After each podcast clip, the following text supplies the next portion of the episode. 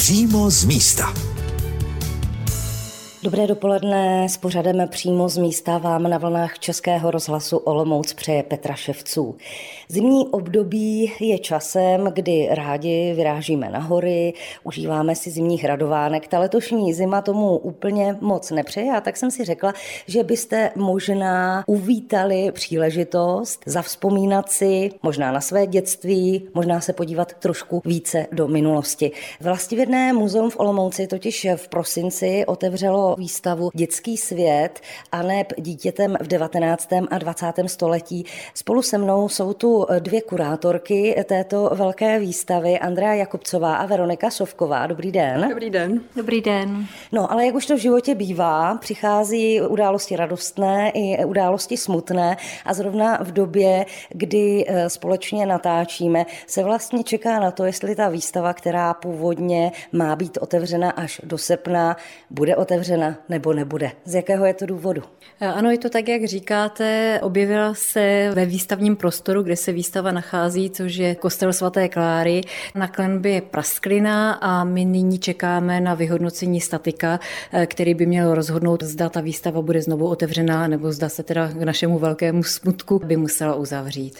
Byla to určitě dlouhá práce, tu výstavu jste chystali přes rok a půl. Každopádně, i když eh, by se mohlo stát, že se sem návštěvníci už na tuto výstavu nepodívají, tak my pro vás samozřejmě po celou dobu fotíme jednak a také uvidíte na našich stránkách krátké video z výstavy, takže si eh, vše, o čem si budeme povídat dnes v pořadu přímo z místa, budete moci prohlédnout.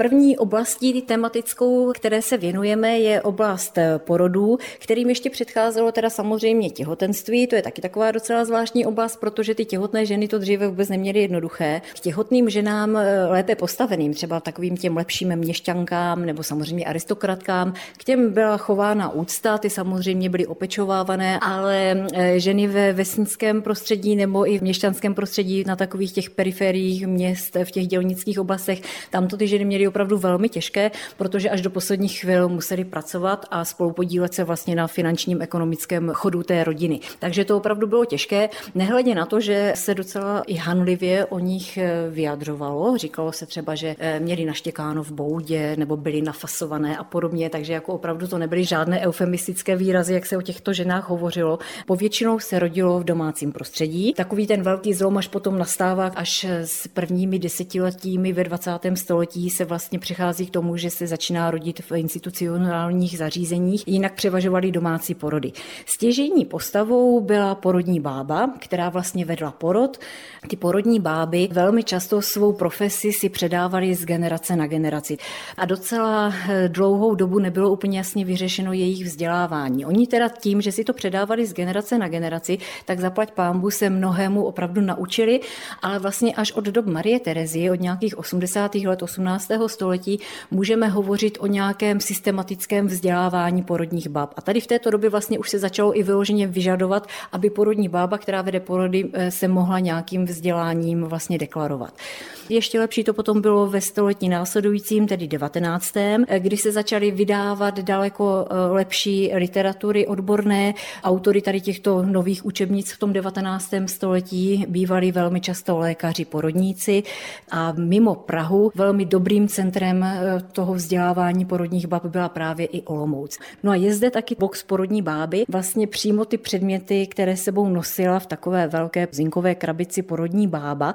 Popravdě řečeno, když se na to člověk eh, podívá, tak já teda myslím, že většinou tak se člověk jako otřepe a má trochu husí kůži, protože není to pohled úplně příjemný. Nicméně byly to samozřejmě věci opravdu potřebné k tomu, aby ten porod pokud možno proběhl v pořádku. Vidíme, že jsou to věci většinou kovové, případně hodně skleněné. Přesně tak, opravdu z těchto materiálů se to převážně skládalo. Ještě spíš taková další informace zajímavá, že ten porod býval opravdu velmi rizikovou záležitostí. Vůbec nebývalo neobvyklé, ba naopak bývalo to časté, když budoucí maminka zároveň se psala i závěť. Tak my jsme mezi tím přišli k takovému koutu. Víme, že dříve většinou lidé žili v jedné místnosti, nebylo tolik místa, rodilo se doma. Tak jak to v těch dřívějších dobách přímo u toho porodu vypadalo? Ty prostory bývávaly daleko stísněnější, než jsme zvyklí dnes a opravdu se velmi často žilo takzvaně v jedné světnici.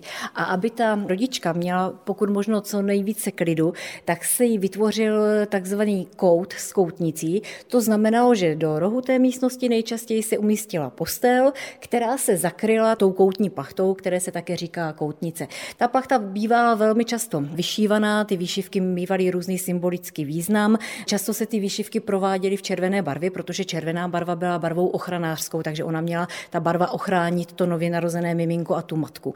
E, ten význam e, toho, jak se ten kout pro tu matku dělal, se taky postupem času proměnil. Ona zpočátku, ta šestí nedělka, byla brána vlastně jako nečistá šestí nedělka. Postupně se to proměnilo spíše v takový kout e, poklidu k regeneraci, kde ta maminka mohla v klidu regenerovat. Velmi často právě vedle té postele se postavila židle, kam se jí postavil v hrnci silný vývar, kterým ona se posilovala a podobně. Takže ten význam se potom postupně proměňoval. Tím, jak ta matka šesti nedělka byla brána jako nečistá, tak ona velmi často se taky nemohla účastnit křtu svého dítěte a až potom se účastnila takzvaného úvodu, kdy ona byla v kostele přijata, to bylo až potom šesti nedělí, kdy už byla zase jako očištěná, tak byla přijata do křesťanského společenství žen matek. My tady právě vystavujeme i tu úvodnici, která se potom eh, tomuto účelu používala a je tady potom ten kout. Ke křtu samozřejmě patří také no, oblečení pro dítě. Já třeba ze svého dětství snad mám ještě někde zavěnovačku, když jsem se narodila eh, na památku uchovanou, tak eh, do čeho se v průběhu těch 200 let oblíkali děti na ten křest, na tu velmi slavnostní chvíli, která měla v těch starších dobách opravdu velký význam. Křest byl událostí zásadní, byla to první a zároveň nejdůležitější svátost, kterou to dítě bylo potřeba, aby prošlo. Proto proto, když porodní bába třeba při porodu viděla, že to děťátko e, vypadá, že je opravdu to špatné a hrozí tam smrt, tak porodní bába dokonce mohla provést takzvaný nouzový křest. To proto, že až pokřtěné dítě bylo přijato do toho Kristova společenství. E, pokud zemřelo to dítě nepokřtěné, tak sice mu nehrozilo nějaké věčné zatracení, ale byl mu odepřen věčný život budoucí. Takže opravdu ten křest byl velmi významnou událostí a rodiče samozřejmě chtěli, aby se to jakýmkoliv způsobem stihlo. Za tímto účelem se všili nebo nechávali v těch rodinách udělat a pak se také dědili, protože to byla nákladná záležitost křestní soupravy, které ještě třeba v 19. století a samozřejmě i v předchozích obdobích bývaly velmi honosné, zdobené. Postupem času s příchodem nového století 20. se tady tyto soupravičky velmi zjednodušovaly a byly tomu dítěti samozřejmě daleko příjemnější, jednoduché, plátěné.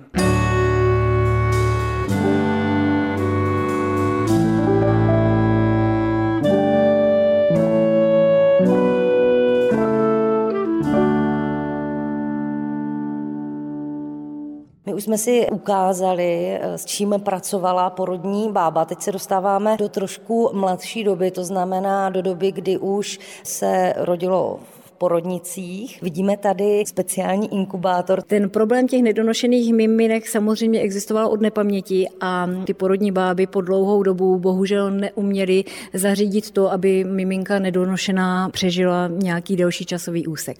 Lékaři si tady toto samozřejmě uvědomovali a začali nad tím bádat. Záhy se vědělo, že zcela stěžejní pro to malinké děťátko je přiměřená a stálá teplota. Velmi často se k tomu používali doma přiměřeně předehře nahřáté trouby a pece, takže to byla jedna možnost, kam oni ty miminka vkládali. A nebo druhou variantou byly nahřáté peřiny. To se zase docelovalo tím, že se tam vkládali nahřáté kameny, žehličky a podobně. Lékaři postupem času začali vlastně zjišťovat, jak vymyslet to, aby to byl nějaký přístroj, aby to miminko mohlo být položeno. A pokud půjdeme po historii toho inkubátoru, tak se dostaneme do 50. let 19. století do Francie a oni vlastně přišli na to, nebo inspirovali se i tím, že začali sledovat vyžadovat slepičí líhně a zjistili, že vlastně je docela dobrý eh, způsob nějaké třeba vany s dvojitým dnem, kde by se mezi to prostě vložila nějaká horká voda a podobně. Ale zase jsme u problému, jak udržet tu teplotu stabilní. Že jo? Když tam nalijete tu horkou vodu, ona je v tu chvíli hrozně horká, potom zase začne chládnout. Ta spolupráce lékařů na tom probíhala napříč různými zeměmi. No a výsledkem tedy nakonec opravdu bylo vynalezení inkubátoru, který byl poprvé v Praze představen v roce 1908 na přednášce. Nicméně to byl ještě přístroj takový z dnešního hlediska, bychom řekli předpotopní a zároveň velmi vzácný. To ještě vůbec neznamenalo, že by jeho používání, že by bylo v nějakých zařízeních běžné. Byla to vlastně taková první vaštovka, ale už byla na světě. Nedílnou součástí života je také smrt a my už jsme si říkali, že vlastně v těch ehm, starších dobách, bavíme se tady o době 200 let zpátky, byla právě dětská úmrtnost eh, poměrně častá. Ta úmrtnost bývala alarmující. Ještě v první třetině 19. století byla více jak 30%. Velmi takovým zlomovým a nebezpečným okamžikem bylo buď to, když maminka nemohla kojit, anebo když i kojit mohla, ale potom to děťátko odstavovala od toho kojení a přecházelo se k normální stravě. V čem to spočívalo? Pokud ta maminka nemohla kojit, tak samozřejmě fungoval dříve systém těch nájemných kojných, takže se musela sehnat nějaká kojná, což samozřejmě byla ta lepší varianta. V případě, že ta kojná se nesehnala, nebo ještě než se začaly vyrábět bezpečná sušená mléka, která se tím dětem podávala, tak to bylo období velmi eh, pro to děťátko nebezpečné, protože zaprvé ty dětské stravy dříve právě ty sušené vůbec o nějakých bezpečnostních a hygienických rizicích eh, se nedalo hovořit. A když se potom to dítě odstavovalo, což bývalo většinou v období zhruba kolem jeho věku v devíti měsících, tak se vlastně přecházelo nejčastěji na kravské mléko. Lékaři doporučovali, aby se tady tento přechod pokud možno uskutečnil v zimních měsících, a to zejména proto, že tím, jak bylo chladněji, tak se to kravské mléko tak nekazilo, jako když to třeba bylo v horkých letních měsících, tak to byla jedna věc. Aby se to mléko nekazilo. Za druhé to eh, mléko nebo jeho doprava, přeprava eh, taky velmi často nebyla úplně hygienicky v pořádku ty nádoby, ve kterých se to třeba přepravovalo a podobně, nesplňovalo úplně ty parametry tak, jak by to eh, miminko mělo mít. Dalším významným faktorem negativním, který se hrával eh, roli, bylo to, že ti mlékaři velmi často, aby to jejich mléko působilo jako hezky a bylo bílé, tak tam přidávali různé příměsi, které opět to bylo jako velmi špatně. A v neposlední řadě se velmi často, prostě šedilo se vždycky, tak se velmi často to mléko ředilo. A o nějaké nezávadnosti vody v 19. století nebo ještě pořád na počátku 20 20. století úplně často, zejména na vesnicích, nelze hovořit. Takže tohle byly všechno faktory, které eh, opravdu byly pro to děťátko velmi nebezpečné. Ze sterilizací se začalo v 80. letech 19. století a v té době se i začala vyrábět už ta nezávadná dětská výživa. My vystavujeme ve výstavě i dětské máry, což je opět eh, předmět takový mm, vyvolávající samozřejmě eh, smutné emoce a dokonce ho i máme prezentovaný právě vedle dětské postýlky. Ale udělali jsme to zcela záměrně právě proto, aby si lidé uvědomili, v jaké době my dnes zaplať pámbu žijeme, protože eh, dnes jsme se dostali s těmi čísly eh, dětské úmrtnosti samozřejmě už někam úplně jinám a jsme za to rádi, ale dříve ta dětská úmrtnost byla opravdu závratná.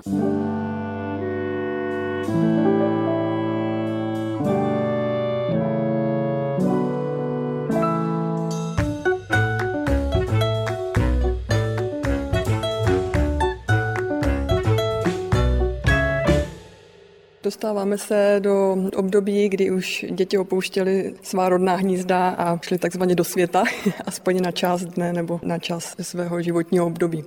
Protože mezi tím jsou velké rozdíly. Nejprve se chodilo do různých opatroven, které se věnovaly těm úplně nejmenším dětem. Ty opatrovny, to si můžeme představit něco jako jesličky, co byly v 80. letech? V podstatě se dá říct, že vlastně jesličky z těch opatroven vycházely, ale byl tam podstatný rozdíl, že zpočátku to bylo založené ze sociálních důvodů. V našich českých zemích se zasloužilo to hlavně hrabě Karel Chotek, který vlastně inicioval zrod těch prvních opatroven. Bylo to vlastně kvůli tomu, aby mohly matky nastoupit eh, do zaměstnání a aby děti vlastně mohly někam odložit a mohly chodit do práce. Samozřejmě zpočátku to nebylo tak využívané jako později. Bylo to vlastně na bázi dobrovolnictví, často i církevní řády se do toho zapojovaly a děti hlídali hlídali. První české jesle, kde se mluvilo vyloženě česky, o to se zasloužila Marie Rigrová, což byla až té druhé polovině 19. století.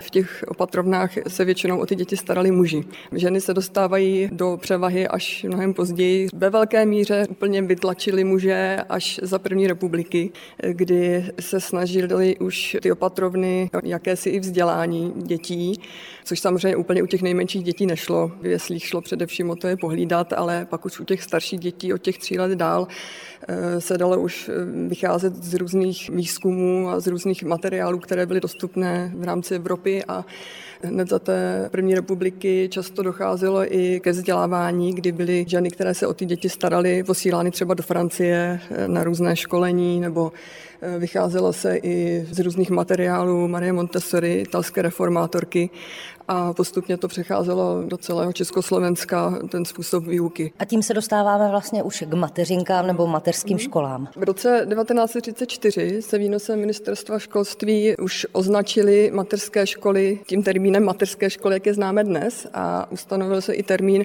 učitelka mateřské školy. Zajímavé taky je, že potom v 50. letech po nástupu komunismu, kdy se zcela změnil pohled na to, jak děti vychovávat, komunistický režim se snažil matky posílat posílat co nejdříve do práce, takže zatímco dříve do těch jeslí chodili většinou děti až od toho roku, roku a půl, tak v 50. letech 20. století v době komunismu už nastupovaly často ty děti už po šesti nedělí matky do těchto ústavů a trávili tam celý den v těch mateřských školách.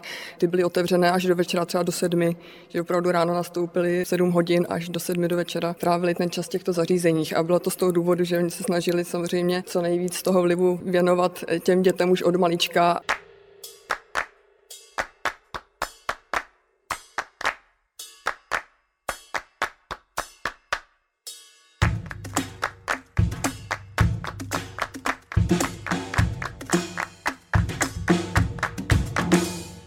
Na vlnách Českého rozhlasu Olomouc stále posloucháte pořád přímo z místa, jehož tématem je dnes dětský svět 19. a 20. století. Tendence vychovávat a možná i nějakým způsobem vzdělávat děti se postupně začaly promítat i do toho mateřského školství, ale my už se samozřejmě dostáváme do doby, kdy opravdu děti usedaly do školních lavic. To se proměnilo jak za těch 200 let? Tak proměnilo se to hodně. V tom 19. století samozřejmě byla povinná školní docházka, ale byly velké rozdíly samozřejmě ve vzdělávání na vesnicích a ve městech. Děti šlechty ty se často vzdělávaly doma, měli své soukromé učitele a na konci školního roku museli dělávat takové jako srovnávací zkoušky, něco podobné, jako dělají děti dnes, když jsou v domácím vzdělávání, ale jinak většina těch dětí opravdu chodila do školních lavic a vzdělávala se pod dohledem učitelů, nejčastěji mužů. První změny nastaly v 60. letech 19. století, kdy vstoupila v platnost Hasnerová reforma, která přinesla několik změn. Jedna z těch nejzásadnějších byla asi, že děti byly povinné chodit do školy do 14 let, takže mnohem déle než, než do té doby. Změnil se taky školní rok, který byl posunut, byl trošku jinak, než jako známe dnes. Tou reformou vstoupilo v platnost, že děti nastupovaly v polovině září a končil vlastně potom v červnu, což do té doby nebylo, protože chodilo do školy vlastně i přes ty prázdniny a bylo to posunuté úplně. Po období první republiky, která byla samozřejmě vedená ve znaku demokratických hodnot, tak eh, krátce teda v období protektorátu nastala změna, kdy byl samozřejmě pokus o germanizaci a snahu ty demokratické hodnoty zcela zlikvidovat. Ty učebnice často bývaly začerňovány nebo úplně překroucen ten obsah po vzoru protektorátu. A e, bohužel teda lepší situace nenastala ani po druhé světové válce, protože krátce po ní samozřejmě komunisté zcela ovládli způsob vzdělávání a zcela to změnili, než to, co bylo za první republiky a snažili se to samozřejmě sjednotit a vést to ve vzoru Sovětského svazu a to vzdělávání vypadalo prostě úplně jinak, než na co byli do té doby lidé a děti zvyklí. Samozřejmě s tím, jak se měnilo a vyvíjelo vzdělávání, které se zpátky k demokratickým hodnotám vrátilo po sametové revoluci tady u nás, tak se vyvíjely učebnice, různé školní pomůcky a samozřejmě i eh, místa, do kterých usedali žáci. Školní lavice zůstávají v podstatě pořád stejné, vždy to bylo ze dřeva vyrobené, vždy u toho byly nějaké sedačky nebo židličky, u kterých se sedělo, ale je pravda, že ty ostatní pomůcky ty se měnily hodně. Zpočátku eh, samozřejmě papír byl drahý a papír se běžně nepoužíval. Buď se nepsalo vůbec, poslouchalo se paní učitelku, která psala na, na tabulku, anebo potom byly tabulky rozdávané jednotlivým žákům, kteří psali na tabulky, které se daly potom smazat. To byly z břidlice? Ano, ty byly z břidlice a pomocí kamence se psalo, pak eh, pomocí mořské houby nebo nějakého hadírku později se to potom smazalo. Později se samozřejmě už objevoval papír častěji, takže se už tiskly sešity, samozřejmě i učebnice. Nejznámější známe slabikáře, z kterých se děti učili číst na kterých je hezky vidět ten vývoj, kdy ze začátku šlo jen o psaný text černobílý a později se objevil čím dál tím víc ilustrací a obrázků, aby to bylo pro ty děti poutavější. Děti nejenom, že trávili čas v jeslích, mateřských školách eh, nebo základních a středních školách, ale postupem času dokonce dostali svůj vlastní prostor, svůj vlastní dětský pokojíček. Nebylo tomu tak ale vždy. Říkali jsme si na začátku, že dříve rodiny žili v jedné místnosti. Překvapivě dětský pokoj se objevuje relativně nedávno. I když se už eh, v období první republiky objevoval často v různých návrzích, v časopisech dobových, teprve vlastně až ve druhé polovině 20. století se začíná objevovat občas dětský pokoj a velké rozšíření potom dostává až těch 60. 70. letech v souvislosti s bytovou výstavbou, kdy eh, nejčastěji vznikaly panelové domy nebo činžovní domy, které začaly počítat i s pokojem pro děti. V rámci toho bytu to byl vždy ten pokoj nejmenší a často, pokud v té rodině bylo dětí víc, tak bydleli samozřejmě všechny ty děti v jednom pokoji dohromady, což přetrvávalo až do 90. let 20. století, kdy to bylo zcela běžné.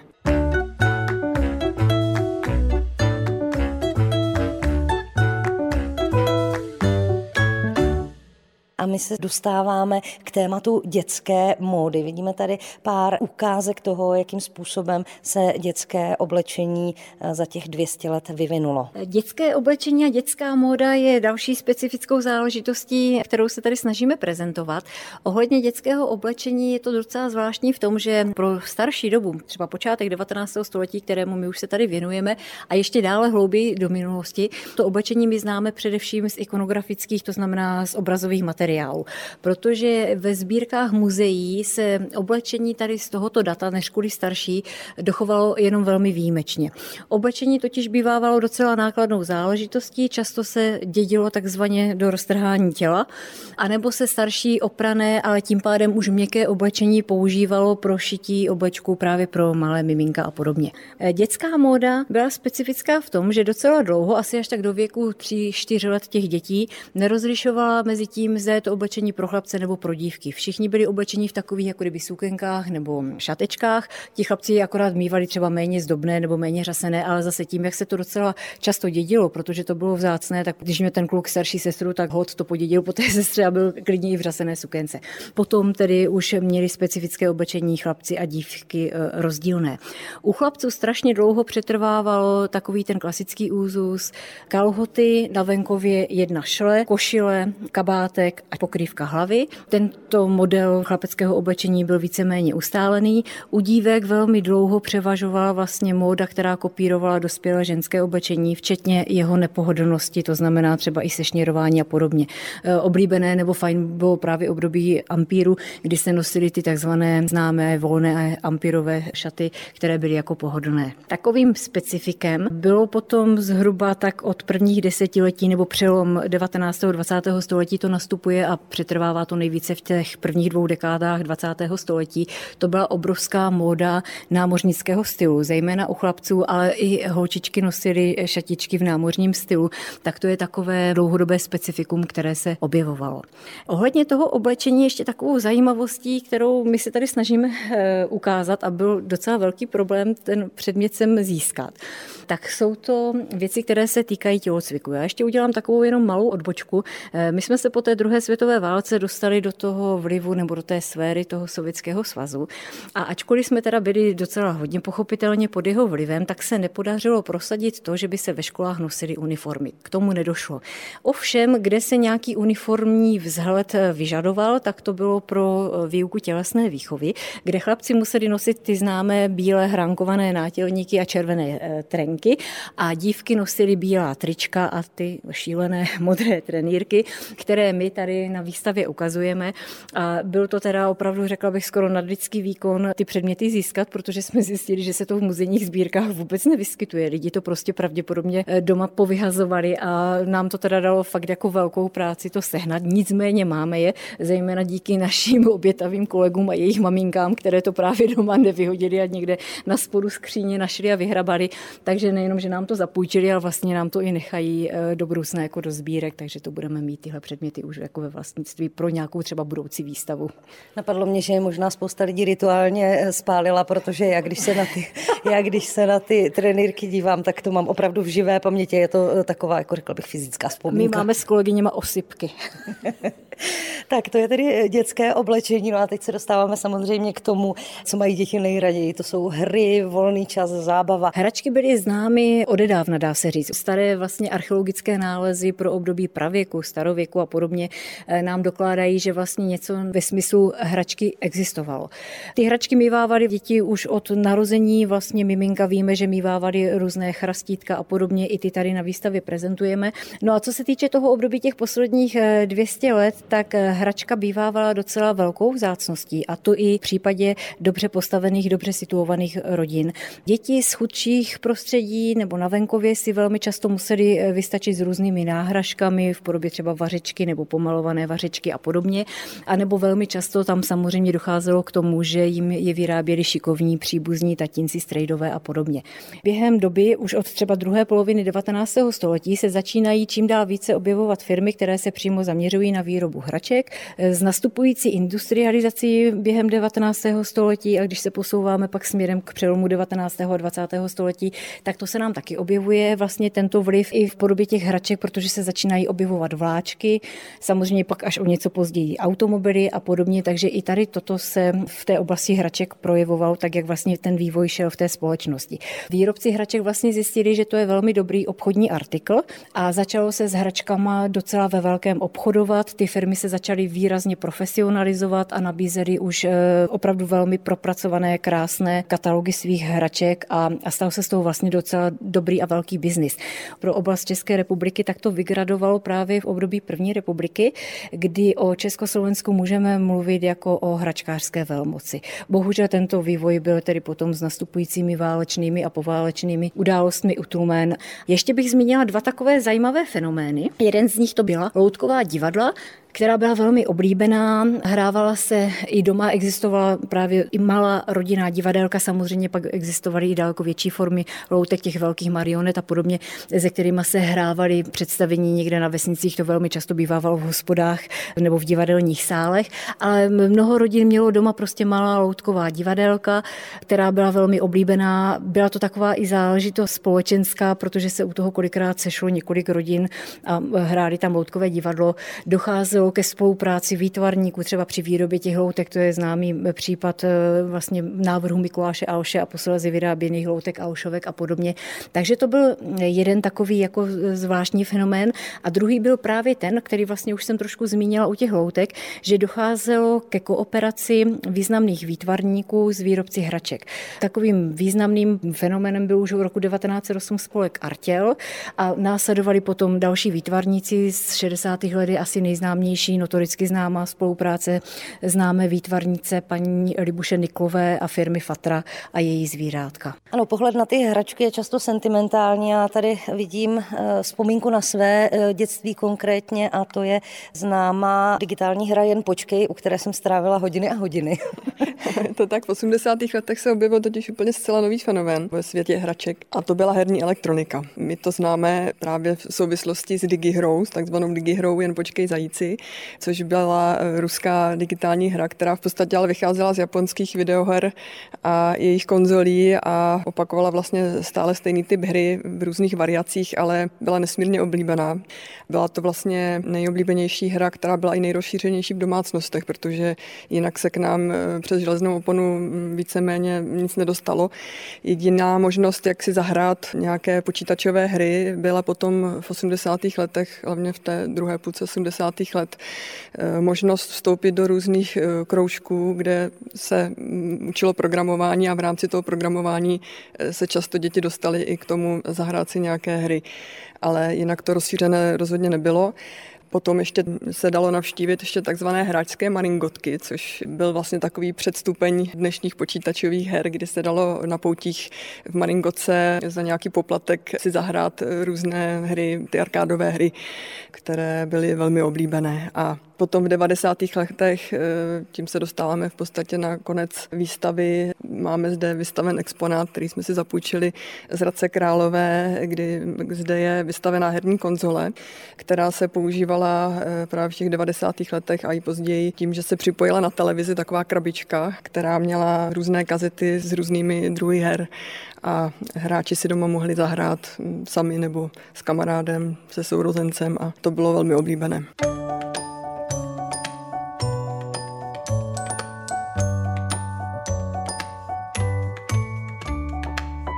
Mě by zajímalo, ještě než se rozloučíme, jak se podle vás ten dětský svět vyvinul tak je to asi to, co si člověk uvědomuje i v jiných oblastech, jak se to všechno strašlivě eh, zrychluje a jak eh, čím dál větší prim hraje ta technika a technologie. V tomhle ohledu je to asi jako velký fičák. No. Ta rychlost je jako kdyby čím dál opravdu větší, až skoro zběsilejší, bych řekla. Říká Veronika Sovková, co Andrea Jakubcová? Já s tím souhlasím, ale chtěla bych ještě dodat, že mě zaujala jedna věc, jak jsem začala studovat jednotlivé materiály, tak jsem si uvědomila, jak to bylo vlastně v tom 19. století úplně jinak, že to dítě vůbec nebylo důležité a že bylo úplně na okraji toho zájmu a především v tom 20. století se teprve začíná dostávat do popředí a začínají se mu věnovat jednotlivé firmy a výrobci a e, samozřejmě i v těch rodinách získává stále větší a větší prostor, což bych řekla, že pokračuje až do dnešní doby. Ano, a stává se tím symbolem té budoucnosti ano, vlastně. Ano. A myslím, že se shodneme asi i na tom, že člověk si tady jako na té výstavě uvědomí právě i v souvislosti o těch třeba smutných věcech, jak jsme hovořili, e, že vlastně člověk i přesto, jak ta dnešní doba sebou nese spousty negativ, tak člověk je vlastně fakt jako rád, že žije tady a teď, no, protože to fakt nebylo lehký. Tak já vám moc děkuji za opravdu mm, obsáhlou prohlídku. Jsem ráda, že jsem eh, ještě mohla nahlédnout. No a pro ty, kteří eh, třeba nebudou mít příležitost, tak nabízíme, aby si našli na stránkách Českého rozhlasu Olomouc pořad přímo z místa o dětském světě 19. a 20. století, protože tam najdete spoustu fotografií i video. Děkuji kurátorkám Andreji Jakobcové. Já také děkuji, naslyšenou. A Veronice Sovkové. Taky děkuji, naslyšenou. A od mikrofonu Českého rozhlasu Olomouc se loučí a u některého z dalších vydání pořadu přímo z místa se těší Petra Ševců.